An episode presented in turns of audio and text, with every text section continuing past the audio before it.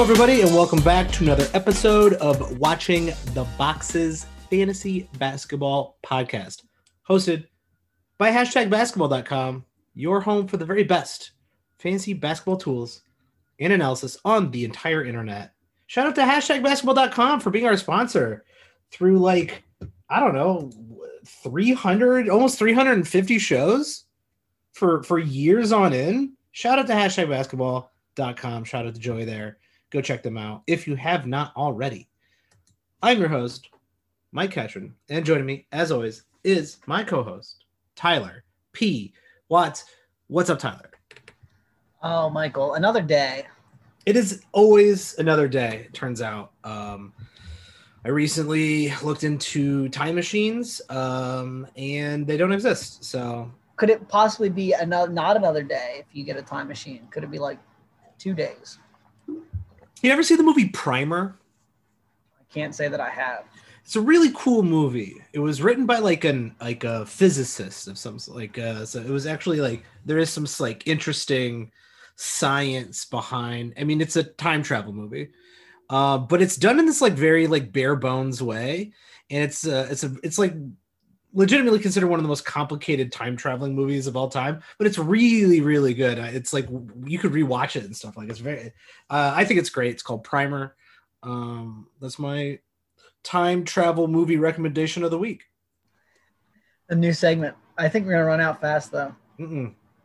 honestly i don't think you will i think i could go for at least um at least 25 weeks with time travel movies Good. Yeah, but at, at what point? I say, at what point do we get to bad time travel movies? week 26 there's a lot of good time travel movies All right, fair enough. Fair enough. do i get to count back to the future 1 2 and 3 as separate weeks Um, no, I so I consider if it's a, a trilogy, a sequel, uh, nine times, that those only count as one movie. all right cool well i don't so it will be three movies and that will get me through 25 weeks i think pretty sure Uh, I don't know. Three is not that good now. Come on, one and two are pretty good, but three, I don't know. A, little, yeah three is a little sus gets a little crazy at, at three there. we didn't need a wild western like set piece to you know what I mean to end the whole thing. But uh, you know, you could kind of tell like they wrote they wrote two and three together. So that's kind of cool. If you know that they wrote like these uh, movies with each other in mind, so they'd have like callbacks to the other movies and stuff like that. It's very, um, it's it's a work of art. Even that, Sure. but you got it. But we're you know three is bad. Yeah, just be three. Three's not good. I mean, Let's, let's just be honest. They're, they're movies for children, so you know, children like them. fair enough. Speaking of children, um, I don't know where this segment's gonna go. These um, guys, these grown men who are not children any longer, um, that we're gonna talk about today, um, in the junior class, the uh, draft class of 2018. Um, we're going to review what kind of year they had. You know, we, we t- we've been talking about the freshmen and sophomores. Um, usually these are our breakout type of, uh, you know, first through the fourth year. You're you're really weeding out the good from the bad. And year three, I think, is a really good vibe on when you are properly weeding people out. Like year three really starts to, uh, I don't know what the there's like a like a chafe the crop or something like that. There's some sort of phrase that I don't even remember from my childhood from the farming people. The the chafe the ch- it's not the cream rises to the top, but that also works as a metaphor.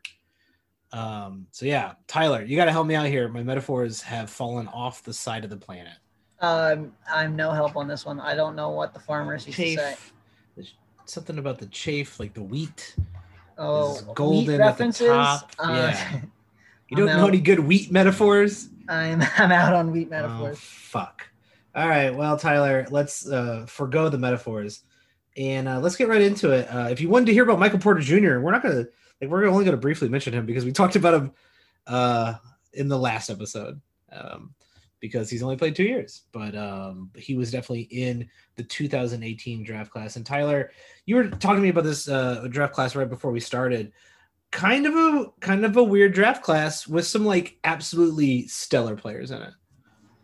Yeah, so we got some real high end talent, and then I, just feels a little light on like role players, right? Like it feels like a good draft as far as like top end talent, and maybe one of the best in terms of top end talent.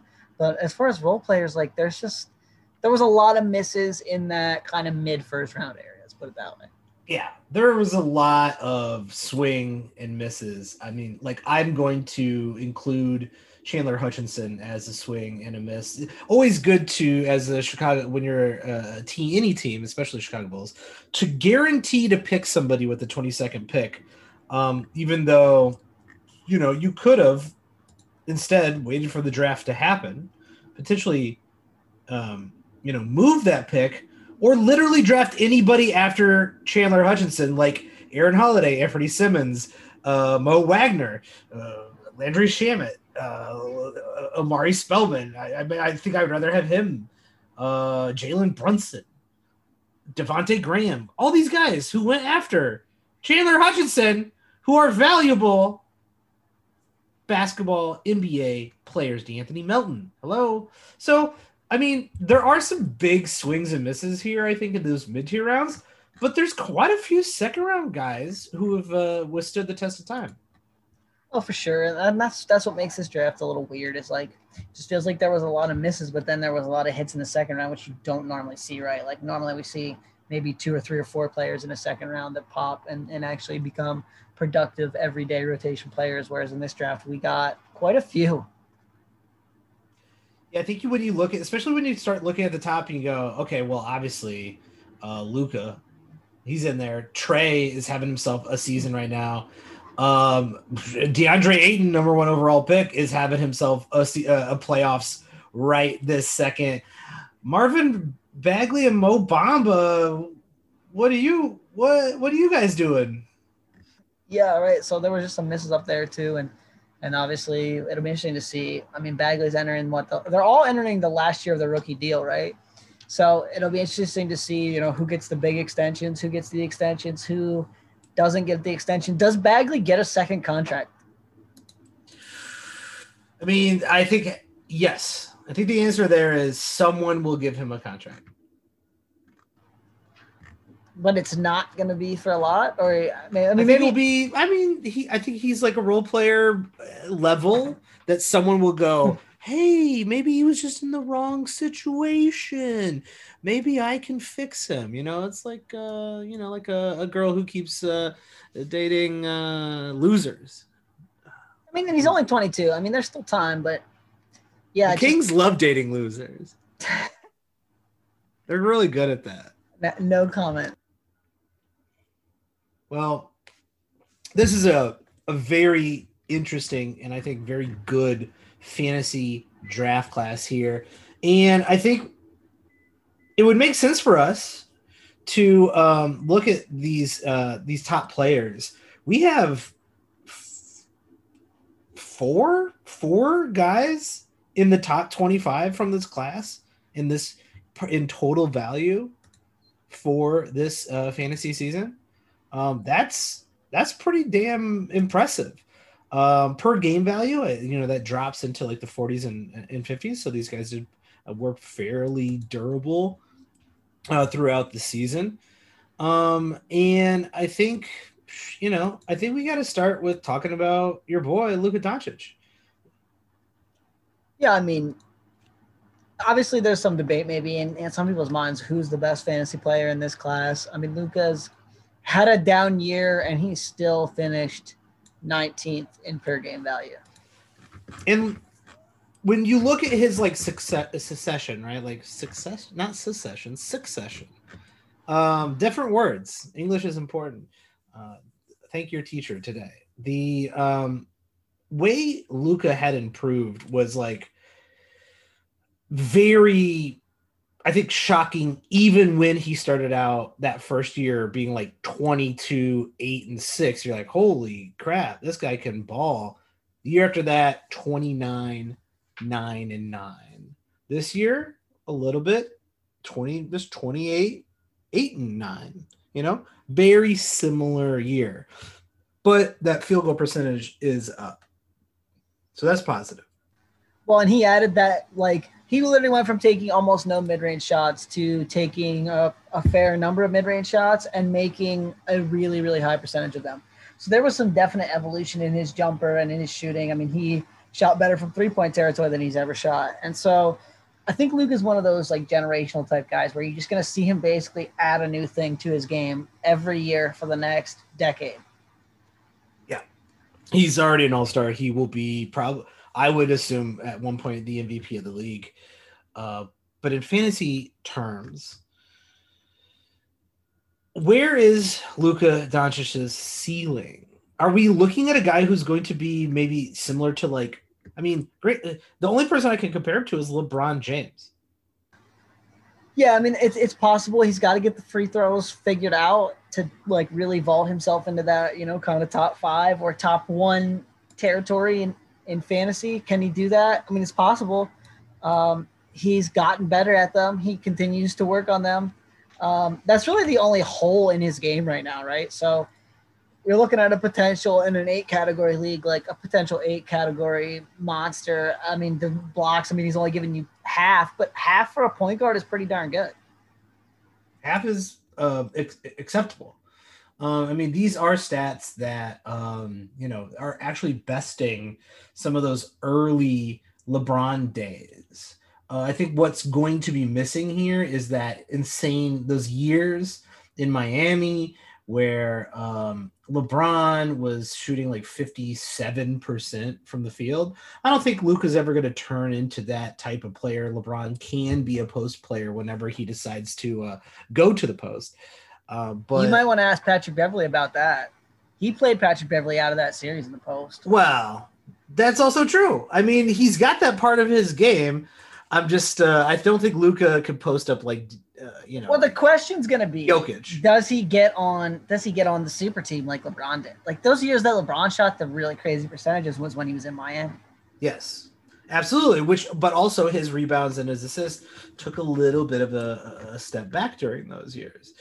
Um, so if Luka's already doing this right now at the ripe age of 22, I thought he was old. I thought he was 20, at least 23. 22. Um, where where's his ceiling? Especially since he hits threes at a much higher rate than LeBron. Um, you don't get the field goal percentage, but you do get the threes. Is his ceiling a, like a second tier guy? Is he a second tier guy right now?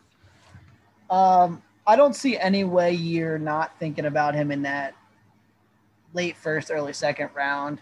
I mean, his ceiling is the absolute best player. The ceiling is the roof. In, in, in real basketball and in fantasy, like he could literally legitimately be the top fantasy basketball player.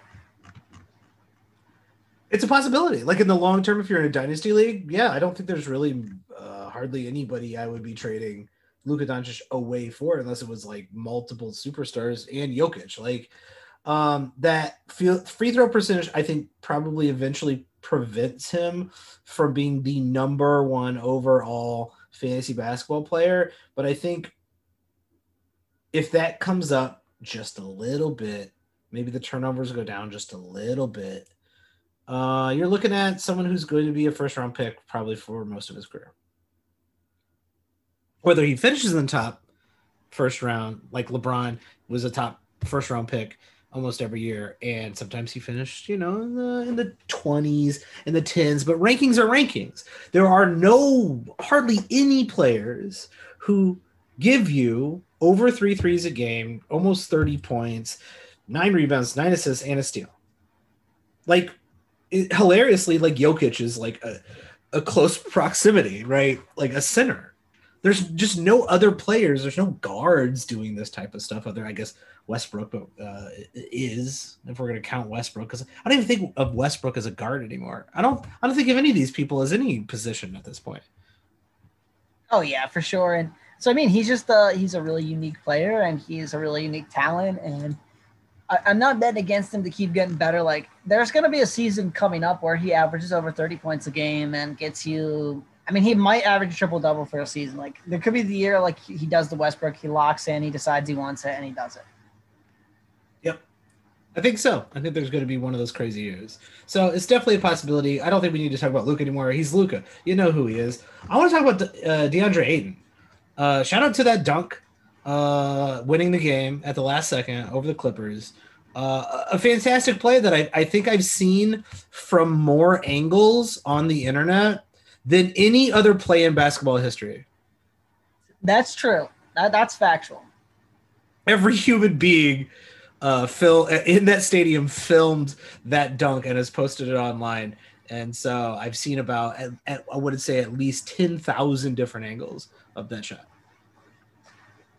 Something like that, probably. Yeah. And shout out to Jae Crowder with a great pass, who uh, all he does is just a team hop uh, to whoever's going to go to the finals. Like that guy is. Uh, that guy is highly underrated. I used to say Taj Gibson was one of the most underrated players uh, in the league, and he he is. But Jae Crowder, I think, is taking the crown for most underrated player uh, in the NBA.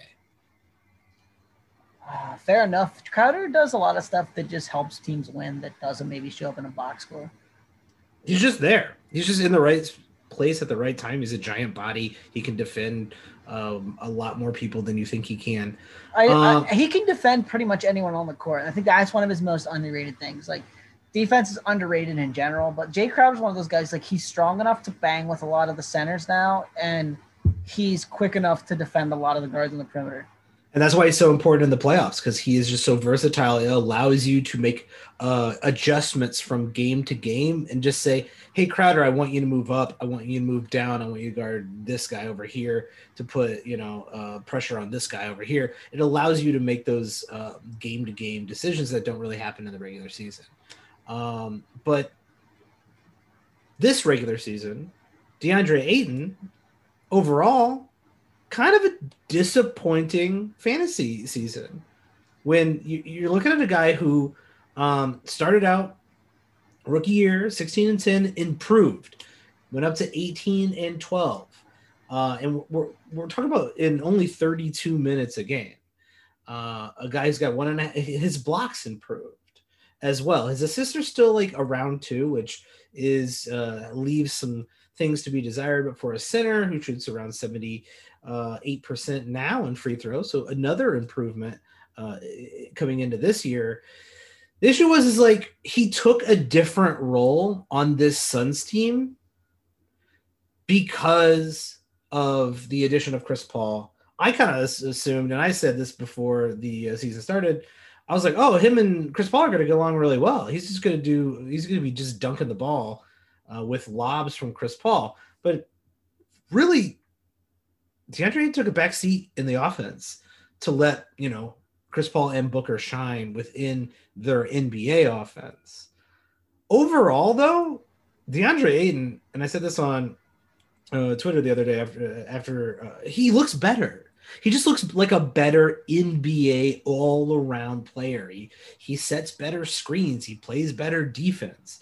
And I think in the long term, DeAndre Ayton, I think, could be kind of a uh, 20 and 12 um, over a block a game, incredible field goal percentage, um, high end center throughout his career but the reason he's going to get to that point, I think, is because he is taking this slight step back to learn and be better at other aspects of his game. I think he's going to be overlooked next season because of his end of the year rankings. Fair enough. And he still finished pretty high. And and you're right, he got a lot better. Like he was 51st in per game value, even yeah. with the numbers being down.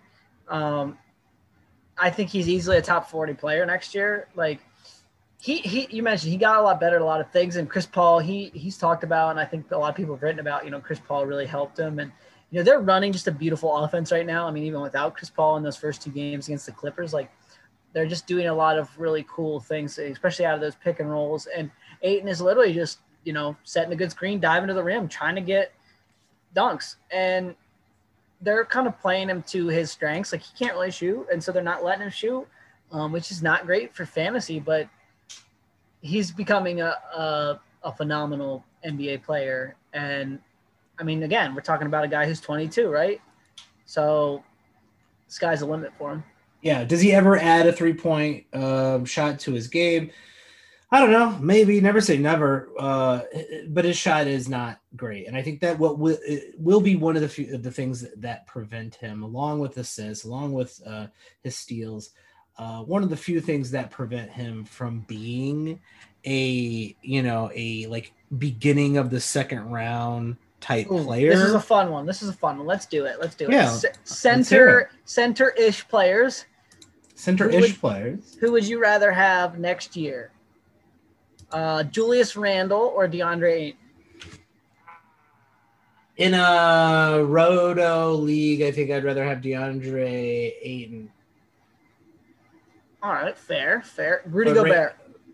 Ooh, probably Rudy Gobert. Rudy Gobert kind of just does what um, uh, DeAndre Ayton, but is better. Uh, let's see here. Anthony Davis. Anthony Davis. Not worried about that Achilles. Nah. All right, fair, fair. Uh, let's see here. Uh, Draymond Green, who finished higher than him in per game value. Shout out to Draymond Green for having a nice little comeback here. Uh, DeAndre Ayton. Yeah, just Green seven points a game. Just hard. Uh, Valanciunas. Hard to overcome that. Uh, DeAndre Ayton. I love, I love Valanciunas. Uh, Richaun Holmes. No, no more Richaun Holmes gonna play. Unrestricted free agent. Yeah, DeAndre Ayton. Pascal Siakam. DeAndre Ayton. Capela. Hmm. I like Capela, but I'd still go DeAndre Ayton. So I mean, I think, and that that tells you right there. I think you have DeAndre Ayton pretty much in your top forty, and maybe even in your top like thirty-five. Yeah, I think so. Is there um is there really is there anyone in the previous draft class? So we've seen the progression of DeAndre Ayton. Is there really anyone in the uh, draft class behind him, uh, or even in this draft class that seems to have a similar trajectory? Not, not a lot of centers, not a lot of prominent centers. Yeah, I mean, that's and I think that was one reason why people were like, "Why did you take him?" I guess, I mean, there's not really like even guys like Bam. Like Bam had you know kind of a breakout third season, and then kind of took another leap in his fourth season. But like he was not really playing at all in his first two seasons. That's true. Um, so I, I don't know that there's a real good comparison to for it, but Yeah, I'm not I, sure. I think I think we see this a lot with centers. Like centers just seem to take a little bit more time, and maybe it's the physicality of banging down low there, but they just take a little more time to develop. And I think you could easily see Ayton being like uh, 17 and 11, 17 and 12 with like a block and a half next year on a crazy percentages. Um, you just I think he's gonna be really, really good. Yeah, I think he. Uh, I, I think he does have one uh, staying potential, but also just like there's there's another step. There's another step he will be taking, um, and I think he will. They'll run the offense a little bit more through him over as the years progress. Um. We we skipped over the third best player though in this class, I think, Oh. as far as fantasy goes. All right. Uh, let's talk about whoever that is. Who do you want? Who is that person? Uh, SGA. Oh. Oh. Oh. Whoa, who was picked 11th in this class. Really? It's you're not going to talk about your boy Trey Young. You're not going to talk about Mikal Bridges. We're going to talk about SGA. Oh well, I mean we, I mean we kind of talked about Trey Young. when We were talking about Luka. Like Trey Young is what he is. Like he's not gonna give you a ton of defensive stats, right? So like he's gonna give you insane assists and insane points and insane threes and Well, the threes actually aren't aren't terribly there. well he he took a step back, right? He was 3.4 though the year before. That's true. And if he can get back up into that array, like I think Trey Young gets a bad rap. Uh, not in like real life, um, but I just think like in uh, fantasy, I think people want more from Trey Young, and I, I, I asked him, what more could you possibly like desire? He gets ten assists a damn game. Yes, his turnovers are terrible. Uh, his field goal percentage is not good. He will never uh, average more than 0.1 block a game. He finished higher His- than Luka this year his steals per game great. value. Exactly. I think people Because he has- really, really overlook that how important that ten assists is. Yeah, he has two absolutely elite categories in the free throws and the assists. then Free he's got and two cat- scoring. Two categories that are just below elite if he can get the threes back up in points and threes. So he's got he's got the potential next season to be elite in four categories. and he gets four rebounds a game. I think what people maybe more fantasy centric people don't like is that the counting stats, the threes, the steals, the blocks, they aren't there. And if you care about field goal percentage, that isn't there either. So Um, next season, just next season, redraft league, you want Trey Young or you want Luka? I'll probably take in Luka. You want uh let's see, we'll just go some point guards. You want him or Kyrie Irving? Trey, You want Trey Young or Damian Lillard? Dame, You want Trey Young or Zach LaVine? Trey. So you probably have Trey Young relatively in your right around the end of the first, early second. But- I think. Honestly, Dame and Trey are very similar players, except for Trey gets more assists. yeah, Dame's gonna shoot a little bit better from the field. Yes. He's gonna hit some more threes, probably. Yeah, you're gonna get a little bit more from Dame in all the categories, and then Trey's gonna be a little bit worse in all the categories than Dame, but assists. Right. Um, and then again, I mean, but that nine assists or ten assists, you know, is a big thing to bank in a league where there's just not a lot of assists. Yep. And Trey ain't going nowhere. I mean, he's murdering people in the playoffs. Atlanta is in the Eastern Conference Finals, so um, shout out to Trey Young. I think he, you know, obviously he's going to be another absolute superstar from this draft. A lot of superstars in this draft, but I want to talk about your boy Shai Gilgeous-Alexander. Does this guy have what it takes to eventually be a superstar? I think so. I mean, look at the numbers. It was only 35 games this year, but look at those numbers. I mean, they're phenomenal. Um, Oklahoma City's got to get a better team around him for him to get the same recognition that Trey Young and Luka get, um, obviously. But I think we've seen Shai take a, a pretty big step from year one to year two, and a pretty another big step from year two to year three. Every year he gets better.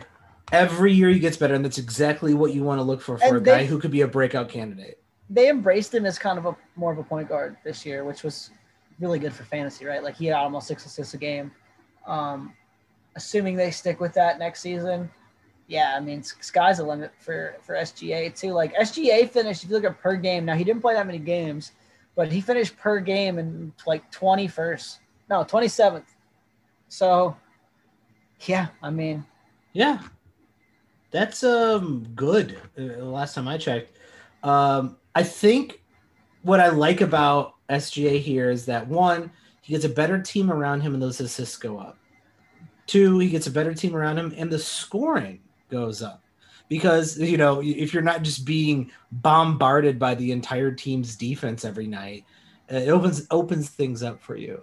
So, um, what I also really love is the fact that the that three point um three pointers per game has gone up every single year. That shot is getting better. His field goal percentage got better. Um he shot over good- 40% from three this year. That's an underrated wild. thing that most people miss. abs- absolutely wild. Yeah, it wasn't just hitting more volume. He hit more three pointers and shot a better percentage. Yeah. So I think this might be like a slow boil instead of just like right out the gate Trey Young. Yeah, but this is a guy I like. You could see him being in the top twenty for like four or five or six. six I could straight. I could see him being second round value as uh, uh, for multiple years throughout his prime. oh yeah, for sure. Yeah, I think SGA for me next year is good. I hope a lot of people are sleeping on him because I think I'm going to be drafting him in quite a few leagues. Yeah, I mean, I, I think he's probably going to be a, a third round pick. Yeah, it might be another year before. Um, so it might be next year, and you're like, "Here's the year," and it just doesn't happen. A lot of there's always been those guys where it's like, "This is the year," and it just doesn't happen. And you go, "Well, this this is the year." It's just Well, like, this is "Ah, probably the team isn't right, and then it, this, and then you give up, and then the next year is that's the year. So this is probably a conversation for a different day because this is probably a lengthy conversation. But there's some cloudiness in that second round. in the sense that some of those guys are getting older and Yep. are maybe you know going to be a little risky to pick um, in that second round, and then you know you got some of these young guys that are like, can they take a step and pass some of the guys we've seen in the second round for a long time, like you know Vucevic and those types.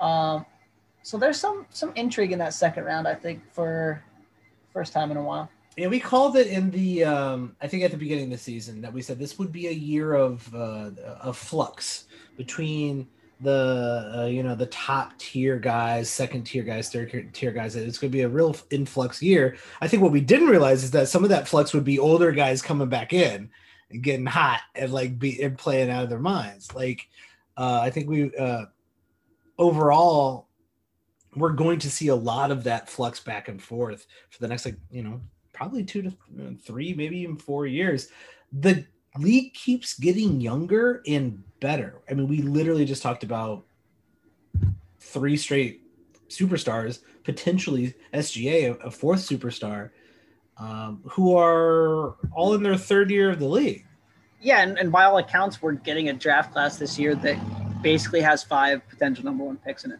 Yeah. Not to mention the sophomores and rookies we just talked about uh, in the previous episodes, who um, you know have uh, amongst them the likes of Zion. Um, so we're we're, we're uh, obviously fantasy wise, we're not a big fan of him, but we're talking about a league that is just only getting incredibly more talented. And I, for one, love that because I think it's going to bring a lot more parity to the league. Um, and uh, I mean, these playoffs, everybody's bitching about, you know, "Where the- where's the Lakers? Where's LeBron? Where's the Lakers? I'm sad. And it's like these playoffs are better than almost mo- mo- almost any playoff in recollection because it's not LeBron and Curry. Like I don't want to see that play out again. Though, though I actually those were pretty fun uh, playoffs to watch as well. Uh, yeah, I, I mean, I think the intrigue of, of maybe not knowing who's going to win has been the f- most fun part for me in a while. Speaking of another player, Oh no! So this is my this is my question. I want to ask this. Oh. So go ahead. I think if you're looking at this class right and you're ranking them just in for fantasy terms, not talking about real basketball. Okay, Luka, Trae Young, SGA, Ayton. Who's the next person on your list? Because this is an interesting question to me. Let's kick out Michael Porter. Let's assume he was in the last class because he's only played two years. Ooh. There's some question on for just for fantasy. We're not talking about real basketball. Who the next player is? If you ask me. Hmm, that is a good. That is a good question. Who is the next best fantasy player in this draft? Fantasy wise, long term, long term, or just like next year? Uh, well, maybe both. Well, Mikal Bridges is is putting a very I would nice say across the board Bridges number. might be the best real basketball player next. Next best real basketball player. Yeah, but he's also an incredibly good fantasy player when you talk about roto leagues, when you talk about across the board statistics. You know, a one-one-one guy. He has kind of like like potentially that staying power within uh, someone who will be fantasy relevant for a very very long time. He finished 63rd in per game value this year, and he played in every game. So Yeah. he, in totals, he was probably well inside the top 50. And that's what I mean. It's interesting because you also have two guys that are probably a little bit higher ceiling fantasy Yeah, players. it's like Jaren Jackson Jr. feels like he should have a ceiling, but also he didn't play at all. Yeah. What's going on with him? And then you got Collin Sexton, who can already score 20 points a game as a 20 whatever year old. Yes. So if he can add some ancillary stats to that, like he's obviously going to be really good in fantasy, regardless of whether he's real good in real life basketball, which is a debate we can have. Well, for both of those guys, though, I, I just don't know what I'm gonna w- w- where their trajectories are going. Mikal Bridges is probably gonna be Mikal Bridges for the rest of his career for the next 12 years. But again, though, you're the like number the- 48th player. right. That's what I mean. There's not. I don't think there's much ceiling. Like, do you see Bridges No. ever being like a top, even 40, 30 player? Like he might sneak into the top 40 a year or two just by like hitting a few more shots and, and doing whatever. uh, he, it feels like he's got a very um, Otto Porter esque potential, where it's like Yeah, everything's set right this year. His steals went up to 1.6 and his blocks were uh, you know, over one and his percentages were great. Uh here you go. Like he, he might have like that kind of uh I guess extra um like helped by the rankings type of thing. But no, I don't see him ever being like a top 25 player or anything like that. Right. Whereas you could see that with Jaren Jackson Jr. Like there's a potential that it's there. It's not that it's gonna happen, right? But Yes. he still has the upside to potentially do that at some point.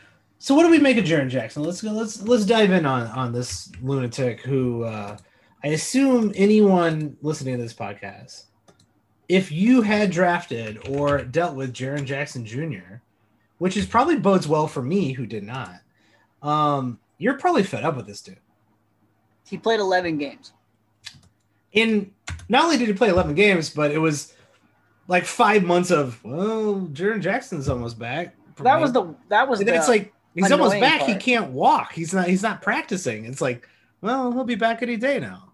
Well, and it was always like, oh, we'll give you an update in a week and in two weeks, and it's like, then they just never said anything. Like Yeah. there was a point where they were just like, during the training camp though, they were saying like, oh, well, we're gonna give you an update. He's close, whatever. They they said that a couple times, and then like the regular season started, and you just heard nothing for like Yeah, like I actually, months, three months. Like it was a long time.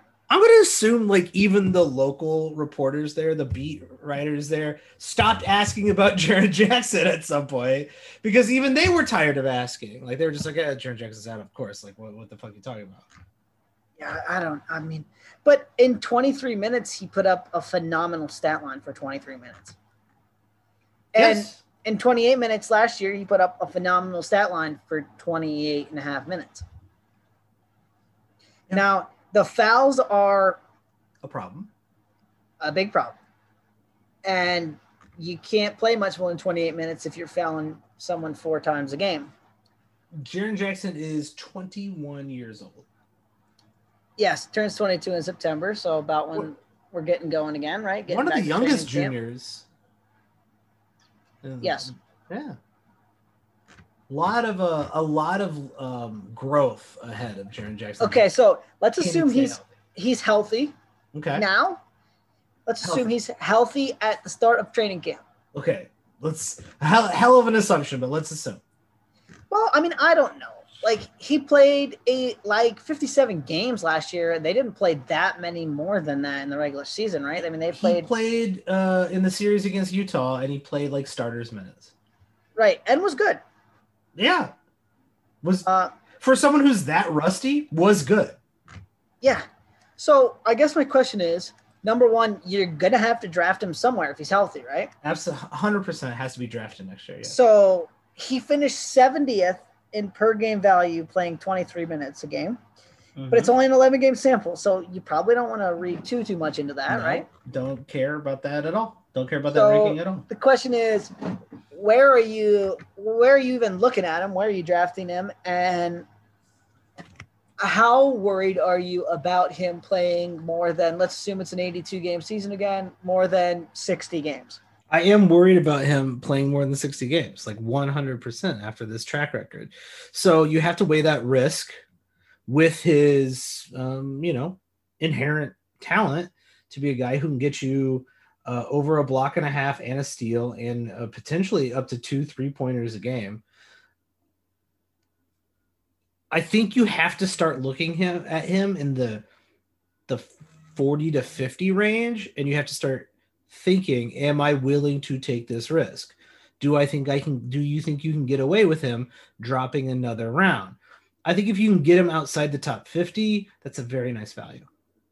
And that's where i'm going to be shooting for around that 50 spot Yeah, because we're getting to that point where like there's a big amalgamation of pretty similar players at that point. But I'm Yeah. worried, man. I'm worried. Even at fi- even if if I if I have picked 50, I'm worried about him. I'm not gonna lie to you. I'm worried about taking him there. oh absolutely i'm definitely worried about taking him there but i think i can uh, in with my like fifth round pick Well, and it's gonna matter too what kind of league it is. Like if it's a deep True. league at pick 50, I'm I'm pro- I might be out. Yeah i don't think i'm taking him in like a in a deeper league in a standard league maybe even Right, shallow- there's some replacement league. value. Yeah. Sure, I'll I'll think about it because he's got it. We I mean he's got a tremendous upside. But yeah, if he's like You know, we're talking like a 16 team league. If he's like my third player, I don't, I don't know about. I don't think I want any part of that. No, no, no, no. If he's like my third best player, you're in trouble. Like, um, I'm, I'm I'm considering like standard league wise though. There's enough replaceable players, and I'm also like thinking about this eh, this this strategy of being like, all right, like I'm willing to take the risk on the value I'm getting there because he could just get it all together. He could be healthy and he could be very valuable. Um, and by that, you know, that two thirds point within the season, really at this, uh, you know, I'm, I'm, I'm, I'm, I've been working on this idea at that point you should just be kind of moving all of your mediocre players in like two for ones towards just having like a super stacked like top five like you know four or five like just top ass players and then just rotate weirdos in from the the waiver wire who come out of nowhere because throughout the last third of the season there's just always random ass people. Suddenly show we were talking about this in the last episode uh, a lot of those sophomores were, oh, were basically unheard of until for like three weeks within the season. Uh, Poku or Mo Brown or every other uh, Oklahoma City player um, had their moment. If you can get value off the waiver wire like that in the last third of the season, then stack your team just full of like th- those mid tier to first plateau players. Just get rid of them all and get and get top tier players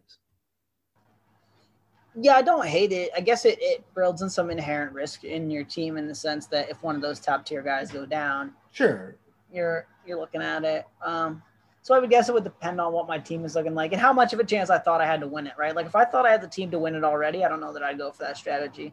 If I thought I might, you know, I'm probably the third or fourth best team going into the playoffs. Yeah, I mean it's a it's a strategy that's definitely worth uh, looking at. Um, Speaking of Mo Brown, thoughts on that trade? Oh, we should talk about the Mo Brown trade. Um, that was a little surprising, huh? I mean, who, that was the first trade I think I ever remember before the draft lottery. Yeah. After the deadline and before the draft lottery. That may be the first one I, I'd ever seen. Kind of one of those uh, head scratchers where you're like, why didn't you wait? Like why why, why didn't you and also like what's going on with the um with the Celtics? Um I'll, I'll just say this because I think this is what maybe happened. It was a veteran GM taking advantage of a rookie GM. Interesting. Thoughts on that? Hmm. very interesting. Um, I I think you might be onto something because you have to assume that like you know word gets around all these guys talk that Horford was like someone who Brad Stevens was like I love Horford. And then the you know old GM who was not that good anyway um gets rid of Horford and say hey let's see if we can ship him back. Yeah and, and not only that but I mean he got a first round pick out of it that's crazy. That doesn't make any sense. And like, how many months ago was it we were looking at Al Horford as one of the worst contracts in the league? He got a first round pick and Kemba Walker back.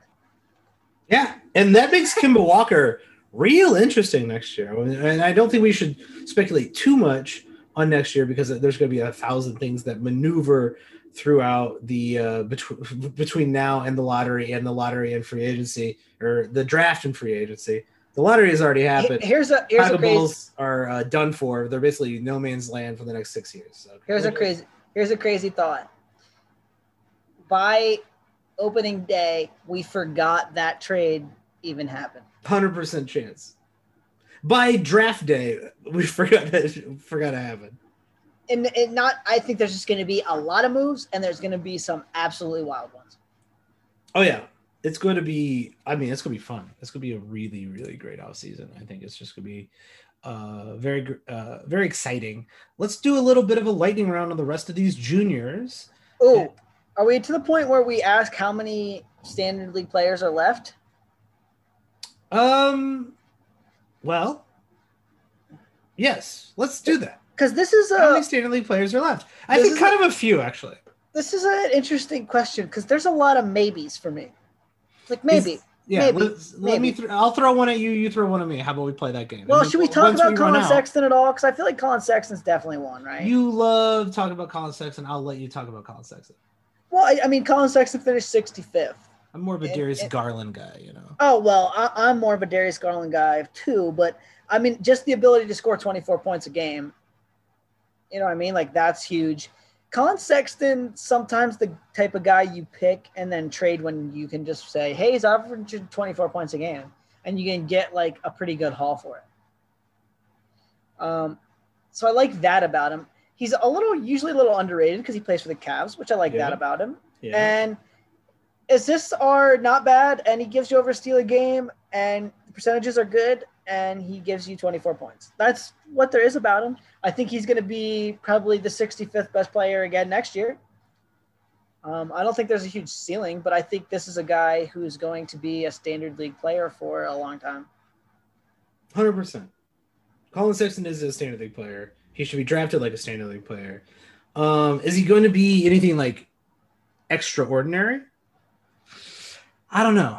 I have more faith in Darius Garland than him being extraordinary, but I don't think Collin There's- Sexton's ever going to be the playmaker to be any like maybe even he but he probably struggles to crack the top 50 in any season. Yeah. There's also plenty of room to like um maneuver within that Cavs like team, right? And so like he's going to be like there for uh, quite a while. And um I, I I think Collin Sexton there's always a spot for like that guy who scores a ton in fantasy basketball. There just always is. Like he's always just like, you know, he's a guy who gets drafted every single year. Probably a little overdrafted because of his points, but still drafted every single year. And I think that's who he's going to be. For sure. So how about this? I'll throw a guy out there and you tell me if he's standard league. And when we run out of guys, then we will know. All right, fair. Dante DiVincenzo. I somehow knew you were going to say that because I was just debating in my own brain if he was one or not. He's the ultimate. I don't know. Um, I think it's going to really matter what that team looks like. Like, is he a starter again? I would consider a standard league player anyone who is relevant, who can win you, um, who is can be on your roster um, a majority of the season, and I think he at this time is. Yeah, but he's right on that fringe, right? Like he's Yes. the he's the last person on your roster in the standard league. Correct. you are going to drop him at some point in the league, but he is going to also ride your bench for quite a while. Yes. So yeah, he's there. I mean that that's a that's a difficult one. I'll go with the guy your team picked, Wendell Carter. Yes, I think he absolutely is um, because I think his skill set is very interesting, uh, and I think he's going to get tons of minutes in Orlando. Uh, I think he's actually qu- quite a talented dude, so I think he's got staying power in the league. So yeah, I think he's a Stanley player. Uh, so he finished 144th in per game value next year. I think he will be somewhat slept on and maybe be one of the steals of the draft. Ooh, interesting. Yeah, I think you're. I think you're onto something there. I'm gonna have to have a scope write that down. Uh, Now he's got to stay healthy, which he hasn't really done. But um, still very young. yep. So that's a that's a real interesting one for me. All right, cool. Mitchell Robinson Yeah, for sure. I think he is just based on the blocks. Um, has to be. the Knicks have a really interesting decision to do with him this summer. So he's a second round pick. He signed one of those contracts where basically they can decline the option and make him a restricted free agent this summer, or they can let him play out his very cheap deal, which I think is like around two million, and then he's an unrestricted free agent in 2022. So they have an interesting decision on what they want to do with him. Do they make him a restricted this summer, or do they just basically say, "Well, we're going to keep you for one more year, and then we'll see what your market value is"? Um, that's an that is interesting yeah, just in that sense alone. But yeah, the blocks are going to keep him there. I mean, we- I think we've talked about him a lot over the years. He's probably going to be overdrafted again, so I'm probably not going to own him. hundred percent. Um, Right. He did finish 104th, but he was picked well above 104th, if you remember, because we discussed this many Yes, times. he did. We've been shitting all over Mitchell Robinson for a very long time, since the beginning of time. Uh, Miles Bridges. Yes. I like Miles Bridges. I, I, I think I've said this handful of times on the pod throughout the year. I watched far too many Charlotte uh, Hornets games this year for some reason. Um, and mostly because I had money on certain players in that uh, on that team. Well, I want to ask you. they are- Hopefully, you're not looking at this. Uh, Fred's at hashtag basketball per game rankings. Where did Miles Bridges finish in Oh. eight category league? I Don't am look. not. I'm look. not looking. I'm not I will. looking. I'll give you one hint, and this is probably a hint that's going to throw you off more. That's going to help you. He finished right behind D'Angelo Russell. Ooh, that doesn't help. Um, but uh, so I'm gonna say like 88th. Oh my lord! Well, if you were guessing D'Angelo Russell, you got it. He was 89. Oh, there you go. All right, cool. Yeah, you said D'Angelo Russell, and I was like, I feel like D'Angelo Russell was around nine, like in that lower 80s. so good guess, Michael. Good guess. Uh, don't- yeah, I feel like he's got some upside to be better than that too. Yes, he looked better this year. He just looked better, like a better. Not D'Angelo Russell. Let's not talk. Yes, not D'Angelo. Russell. He did not look better this year. He looked like trash, and I'm not going to talk about him. Um, I I will never be drafting D'Angelo Russell. D'Angelo Russell is a great get that money off the board guy uh, for for here for forever. Um, no, Miles Bridges looks good. Miles Bridges kind of like looks like he could be someone who breaks out. Uh, I would love to get Miles Bridges late in a draft. Um, I'm keeping an eye on him for sure. Yeah, and he's a guy that I could see slipping kind of past that pick 100. It just being a big mistake. Yeah. All right. Um, Kevin Huerter. Yeah, yeah, I think he is. I I've liked Kevin Huerter for a while though. Yeah, he's kind of like just good. Yeah, and still really young. Like he finished 125th this year in per game. He's only 22, turns 23 in August. Like, I, yeah, I'm just a fan. I'm just a fan of his game. Yeah. Um, I think he's got staying power as well. Um, I think he'll just kind of be like someone who scrapes around in those uh, in that lower, um, you know, sec- in that second plateau. But I, I don't think he's going anywhere. Ooh, so if, I if anything, he gets a little bit better. I think there are three names left in this. Okay. Can I? Uh, do you want me to guess them? Yeah, go. Okay. Three names left. Ooh, I shouldn't shouldn't have offered to guess. Uh, Devonte Graham. Yes, that's one of the names. Okay. And I I, like think that. he's probably a standard league guy, depending on where he ends up too. Yeah. Um. Yeah, just Yeah. he- just depending he's on gonna- where he ends he's up. gonna get good assists, and that's gonna keep him in there. You know what I mean? Okay. Yeah, like he's gonna like he's gonna do the things that you kind of want. But He's he's a free agent this offseason too. So Ooh, Chicago Bulls. No, we don't need another Coby White. Um, never mind. I talked myself out of it real quick. All right, let's see. Two more, two more, two more, two more, two more. oh, I don't know that you're gonna get either one of these. Jalen Brunson. Yes, Aha. Jalen is good. yes. He finished 173rd, but there's just a lot of game to like there, and he took a big step forward. Now, obviously, he's gonna have to get a few more minutes, but I think at some point he does, and he's just kind of right on the fringes of that standard league for a long time. Yeah, he'll be around. He'll definitely. He might like ta- taper off eventually. It could go either way, but I think he'll be around for the next few years. All right, last guy. Uh, I'm gonna go with da, da, da, da, De'Anthony Melton. So there's another guy. I, I like Melton, De'Anthony Melton. Mel, Melton, I debated on. I think that De'Anthony Melton was more of a question mark to me than one other person. Okay, who is it? But I do like De'Anthony Melton too. De'Anthony Melton's got those good steals. Like he just kind of doesn't do a lot of sexy stuff, but it's like there's a lot of stuff that you're like, okay, that's kind of good. Like he finished 146th. Yeah, Um, right there. He's he's right there. But what I like about that that fact is that it's he finished that in like what what, what was he? How many minutes is he playing a game? Like twenty four. Yeah, probably not even that many. 20.1. Shit, twenty point one. Come on, guys, play De'Anthony Melton.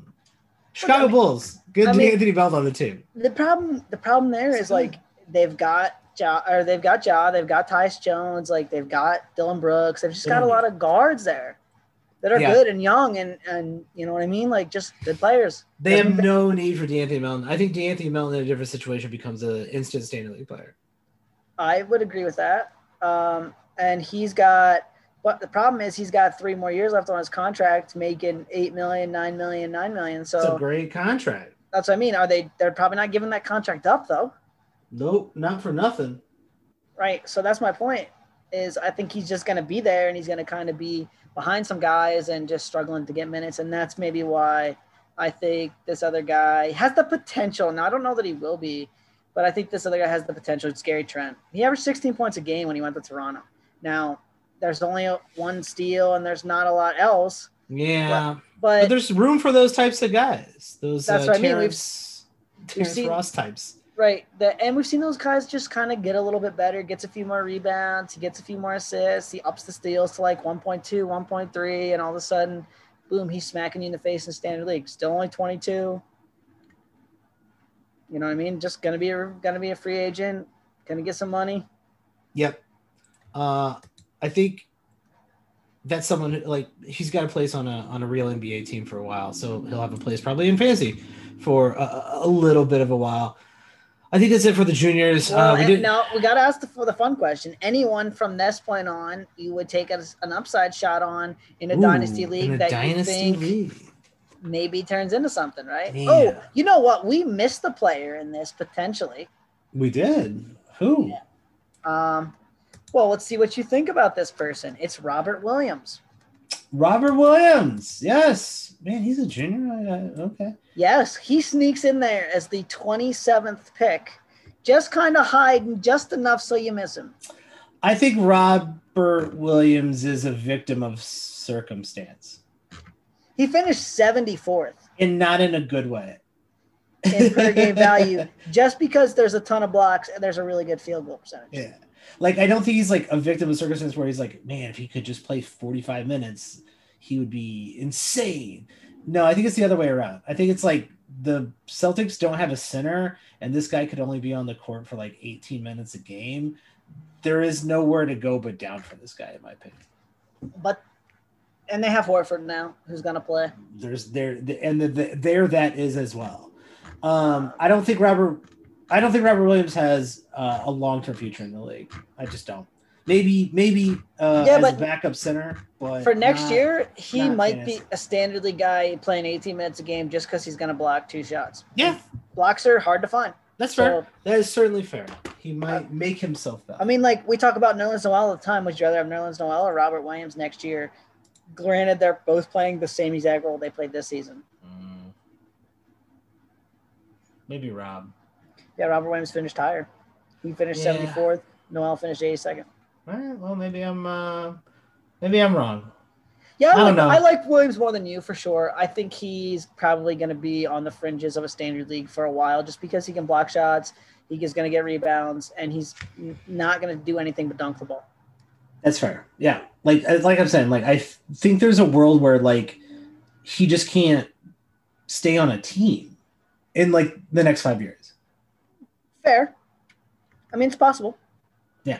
Um, if I, I mean, are we still able to?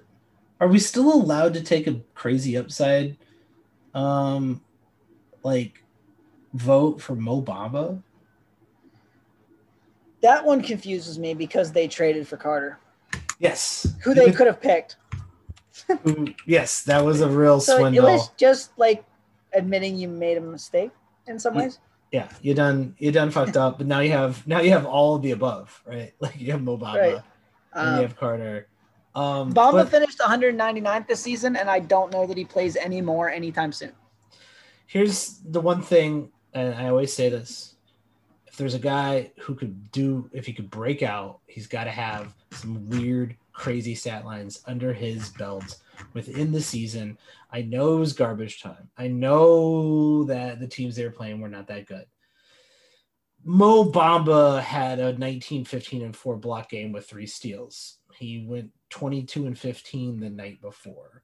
Um, he had a tw- uh, t- he hit five threes in a game. he had 18 rebounds in another game. Those are weird, crazy stats. So does he ever like I don't know, does he ever play Well, here, let me- normal starters minutes?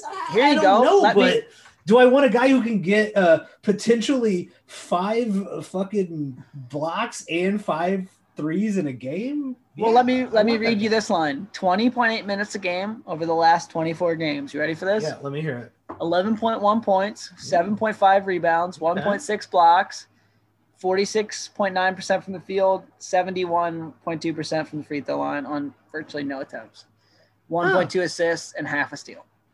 Is that better than Mitch Robinson? Mm, well, I mean, you want Mitch Robinson for the blocks, so I mean he's blocking. Those are good more. blocks. Yeah. I mean, it's good. It's good if he's played 28 minutes or 20.8 minutes, like 21 minutes, and he can get you that stat line. Like, that's probably standard league relevant. That's I would say 100% a standard league relevant player. So, um, but the problem is, is he going to play that much? when will he ever play? When will he consistently ever play 20, let's just say 23 minutes a game? Right. And that's the question. And I don't know. I don't know the answer to it. The answer might be never. Um, so yeah, I mean, I, I guess if you're taking just an upside shot, he's probably the best one of the guys we haven't talked about. Someone like you just go, ah, you know what? Maybe, maybe. Yeah. If everything fell right, I mean, You know, I'll- could be great. I'll mention a guy who I like a little bit, who I don't know about for fantasy, but I just like his real life game, and that's Lonnie Walker. Like I just I don't know of why I thought you were going to say Mo Wagner. Uh, well, uh, I don't I don't know I don't know if I hate Mo Wagner. I give you that. That's fair. Um, I just feel like Lonnie Walker has gotten better every year, and he averaged Mhm. eleven point two points this year. Got up to twenty five minutes. You know, hitting some threes. Just a guy who I feel like could be a role player in the league for a long time. Yeah. He's definitely improved his game every single year, which is exactly what you are looking for. It's just that his ceiling legitimate like might be like a top 100 player. Yeah, fair, fair. Um, and obviously he's gonna have to do some more things on the defensive end, but you know, sometimes you get more minutes and you just find your way into playing better defense. So that's something to watch. Yeah, but you know what? Lonnie Walker does not have a better song named after him than Mo Bamba. So uh, I'm just still going to have to go with Mo Bamba. Uh, I think that's it for the juniors, Tyler. Uh, what do you got going on? What do you uh, like? What are you up to? What are you? Oh, what are you well, doing later? Um, just writing a lot of stuff on the Dallas Mavericks. You know that it's been a crazy offseason already for them, and it's only gonna get crazier. So I'm excited. Yep. You can find Tyler at Tyler P. Watts on Twitter. He's writing a whole bunch of things. Go follow him right now. Way more important than following myself at Watch the Boxes. Um, I'm just retweeting other people. But if you like funny sh- retweets, like I'm good at that. So you can follow me to get those. But most importantly, go to hashtag basketball.com. Go check them out. Support the site. Check out our Patreon at patreon.com slash watching the boxes. Check out our Twitch at twitch.tv slash watch the boxes. We got a lot of stuff. I'm not really doing anything on any of those things, but we got a lot of stuff. So go check it out. Um, if you want, rate and review us wherever you're listening to this to. Tell a friend. Tell somebody who else is who's into fantasy basketball about the show. We are in the weirds in this in the um, you know, right before the the, the free agency gets uh, kind of crazy, right before the draft. So we're reviewing the season. We'll be doing that. But if you want to hear something on the show, leave us feedback. Hit us up on Twitter. That's it for the juniors, and we'll see you next time. Thanks for listening.